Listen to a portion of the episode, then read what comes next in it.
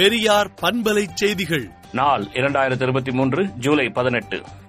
Madras state என்பதை தமிழ்நாடு என்ற அதிகாரப்பூர்வமாக பெயர் மாற்றம் செய்யப்பட்ட இந்நாளில் தமிழ் புறக்கணிக்கப்பட்டிருக்கும் இடங்களிலெல்லாம் தமிழுக்குரிய இடத்தை கொண்டு வருவதற்கு இந்நாளில் சூளுரை செய்வோம் என்று திராவிடர் கழக தலைவர் ஆசிரியர் கி. வீரமணி அறிக்கை விடுத்துள்ளார். எதிர்க்கட்சிகளின் கூட்டம் நடக்கும் போதெல்லாம் அமலாக்கத்துறை சோதனை நடத்தப்படுகிறது என்று முதலமைச்சர் மு க ஸ்டாலின் குற்றம் சாட்டியுள்ளார். மேலும் எதிர்க்கட்சிகளின் கூட்டணியில் அனைத்து மாநிலங்களும் குறைந்தபட்ச செயல் தேவை எனவும் முதலமைச்சர் மு க ஸ்டாலின் தெரிவித்துள்ளார்.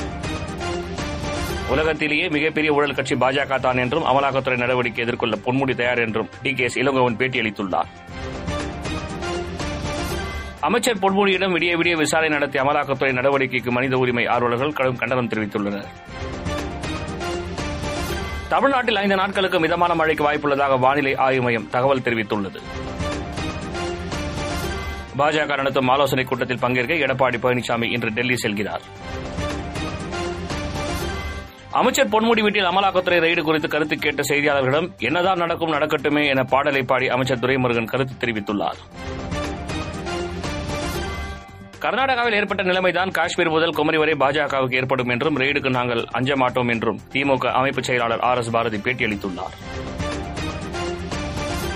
மல்யுத்த வீராங்கனைகள் எழுப்பிய பாலியல் புகார் தொடர்பான வழக்கில் பிரிஜ் பூஷனுக்கு இடைக்கால ஜாமீன் வழங்கி டெல்லி ரோஸ் அவென்யூ நீதிமன்றம் உத்தரவிட்டுள்ளது.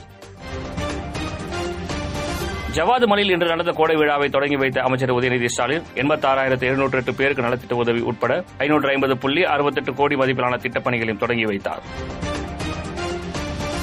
மாற்றுத்திறனாளிகள் படிப்பதற்கு நவீன கருவிகள் வழங்கப்படும் என திருவள்ளூர் கலெக்டர் அறிவித்துள்ளார். வட சென்னையில் எண்பத்தாறு புள்ளி முப்பத்தொன்பது கிலோமீட்டர் சாலை பணிகள் அறுபது நாளில் ஐம்பத்தைந்து கிலோமீட்டர் பணிகள் நிறைவு பெற்றதாக மாநகராட்சி அதிகாரிகள் தகவல் தெரிவித்துள்ளனா் அமெரிக்கா ரஷ்யா போர் விமானங்கள் மிகவும் அருகே பறந்ததால் பதற்றம் ஏற்பட்டது. உக்ரைன் நடத்திய ட்ரோன் தாக்குதலில் கிரீமியாவின் பாலம் இடிந்து விழுந்து இருவர் பலியாகினர். மேலும் அங்கு பல மணி நேரம் போக்குவரத்து பாதிப்பு ஏற்பட்டது. துனிசியாவில் சட்டவிரோதமாக குடியேறிய நூற்றி எட்டு பேர் மீட்கப்பட்டனர். விடுதலை நாளேட்டை விடுதலை டாட் இன் இணையதளத்தில் படியுங்கள். பெரியார் பண்பலை செய்திகளை நாள்தோறும் உங்கள் செல்பேசியிலேயே கேட்பதற்கு எட்டு ஒன்று இரண்டு நான்கு ஒன்று ஐந்து இரண்டு இரண்டு இரண்டு இரண்டு என்ற எண்ணுக்கு பெரியார் எஃப் நியூஸ் என்று வாட்ஸ்அப் மூலம் செய்தி அனுப்புங்கள்.